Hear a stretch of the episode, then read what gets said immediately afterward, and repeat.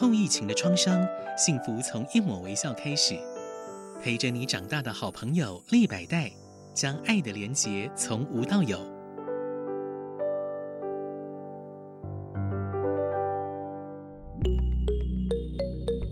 博物馆开门。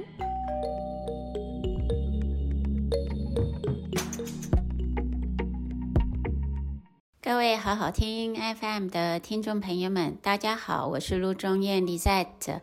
博物馆开门这一集，想跟大家介绍十七世纪法国的古典主义。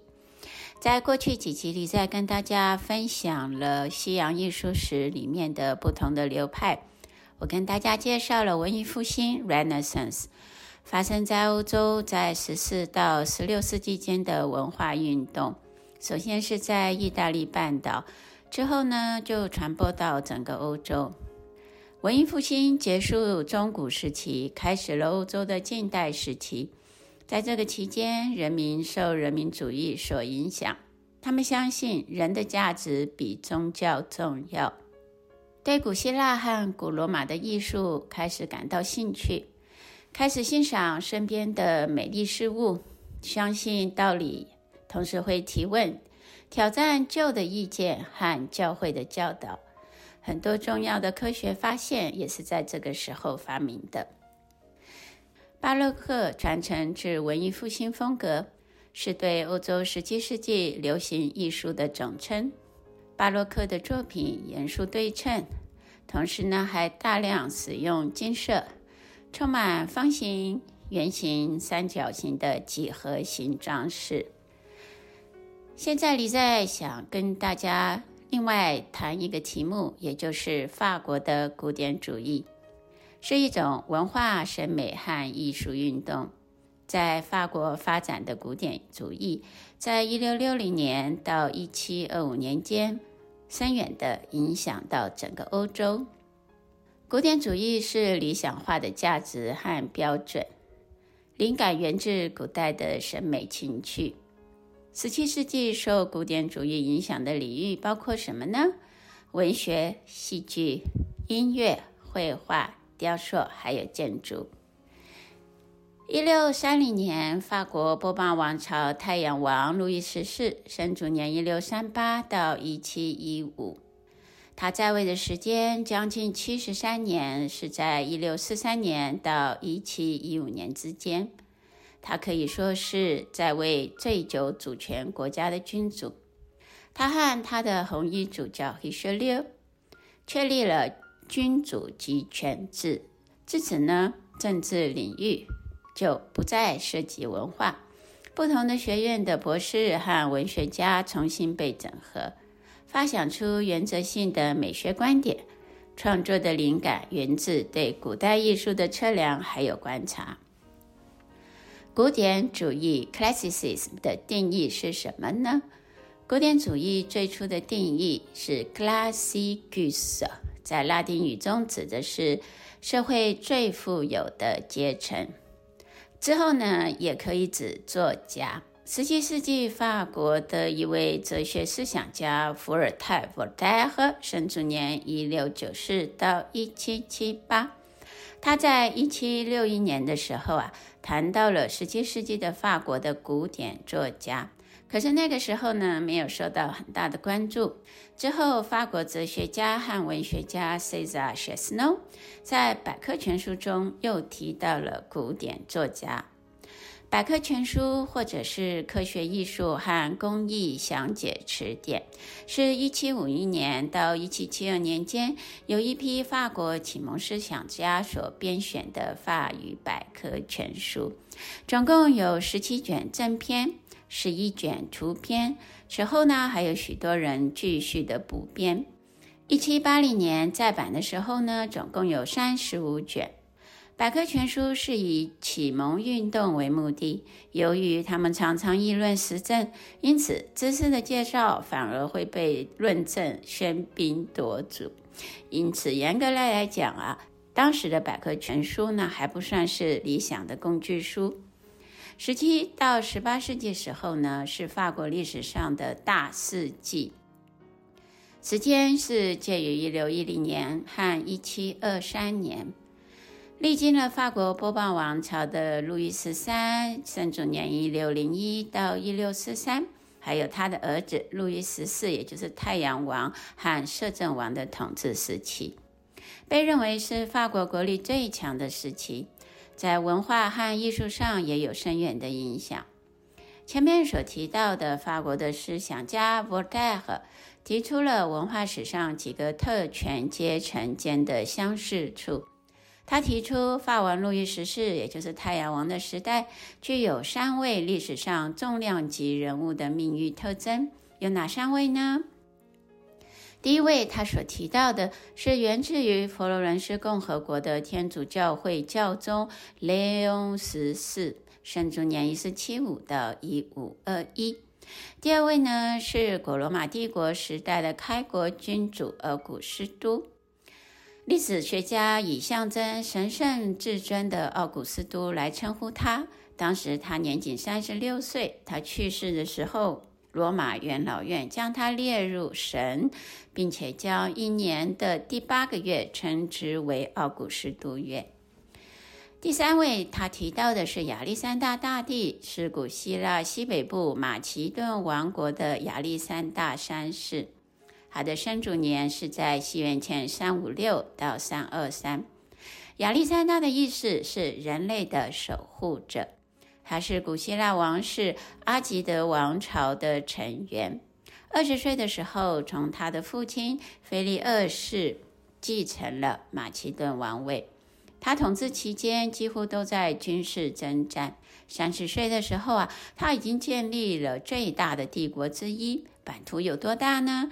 从希腊、小亚细亚、埃及、波斯、两河流域、阿富汗以及印度西北部，亚历山大大帝可以说是历史上最伟大的将军之一。十七世纪中叶的时候，一六六零到一六八零年间，法国的古典主义精神展现在法国文学作品中。法国的文学崇尚古典主义的古希腊和古罗马作家的作品。法国的古典主义的经典作品崇尚古典、尊重自然和和谐，还有就是存在的理由。有一位叫做埃米尔·利特的人，他是在一八七二年的时候出版了法语词典。他在法语词典中就将“古典主义”这个词列为新的词，定义为古代排他性的派别或17世纪古典作家的体系。古典主义的学者 Roger Zuber 是巴黎索邦大学法国文学的教授，是法国新教历史学会的主席。这位二十世纪初的学者，他定义了古典主义的理念，同时还提出伟大世纪的经典艺术呢，是大学教育和年轻艺术家的典范。法国的大学的历史是怎么样的演进呢？中世纪的时候，第一所大学就在巴黎成立了，成立的年代是一一五零年，就是索邦大学。接下来，在一二二九成立了杜鲁斯大学，第三所在法国成立的是一二八九年成立的蒙特利尔大学。法国的大学和意大利的大学最大不同的地方，就是法国大学不接受女性的学生，大学才自治管理，同时呢也会整合在教皇的权威下。法国大革命的时候啊，国民工会在一七九三年废除了二十二所大学，后来这些大学陆陆续续在一八零八年重新复建。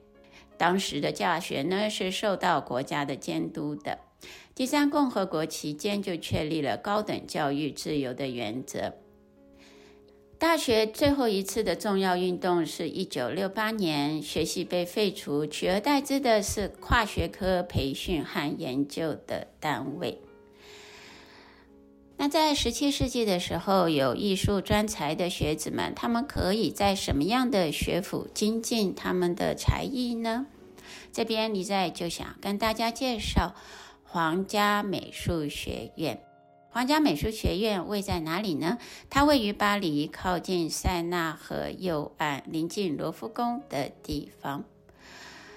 皇家美术学院是法国美术学院的始祖，从一六四八年成立以来，皇家绘画雕塑学院是法国的精英艺术教育机构。教授的目的是培养能够参与皇家大奖赛的成员。这个大奖赛叫做 Compiete l'Académie Royale，是俗称的罗马大奖。获胜的学生呢，他们可以被国家送到罗马，在那里创作，然后把他们的作品运回到法国。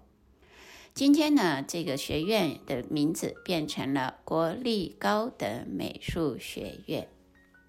学院艺术 （Academic Art） 是欧洲的艺术学院和大学影响下所产生的绘画和雕塑的流派。学院艺术专指在新古典主义和浪漫主义的运动中，受法兰西艺术学院订立标准影响的画家和艺术品，以及跟随这两种运动并试图融合两者作为风格的艺术。他们通常被称为学院派、华丽艺术、折中主义。有的时候也与历史主义和融合主义相提并论。绘画史的古典主义，广义而言，在绘画史上，古典主义可以从两个方面来理解。广义的理解就是，古典绘画成为学院派绘画的代名词。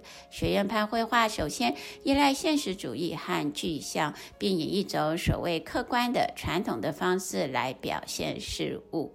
古典绘画是一种反对巴洛克运动的艺术运动，因为到了巴洛克晚期的时候呢，所有的风格过于娇柔做作，因此十七世纪就开始有了古典派的一个完美平衡的艺术风格。古典绘画主要是以十五到十六世纪时期意大利文艺复兴时期的画家、建筑师，他与达文西、米开朗基罗合称文艺复兴三杰，他就是拉斐尔，生卒年一四八三到一五二零。拉斐尔的作品成为了古典艺术的基础和参考。他的作品秀美，人物清秀，场景优美，追求完美的美丽的理想。人物主题高贵，包括古希腊神话英雄人物或纯洁的女性。古希腊罗马神话啊源自古希腊和古罗马，西方文化由此演变而成。这些神话随着时代的发展会产生细微的改变。以符合社会背景和文化潮流，与哲学和政治思想史一样，古代神话源于古典时代，是西方文化中不可或缺的一部分。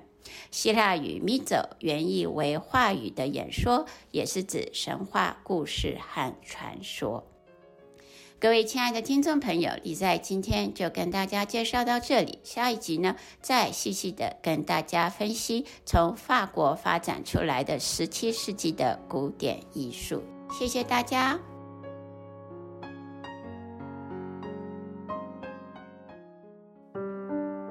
后疫情的创伤，幸福从一抹微笑开始。陪着你长大的好朋友利百代，将爱的连结从无到有。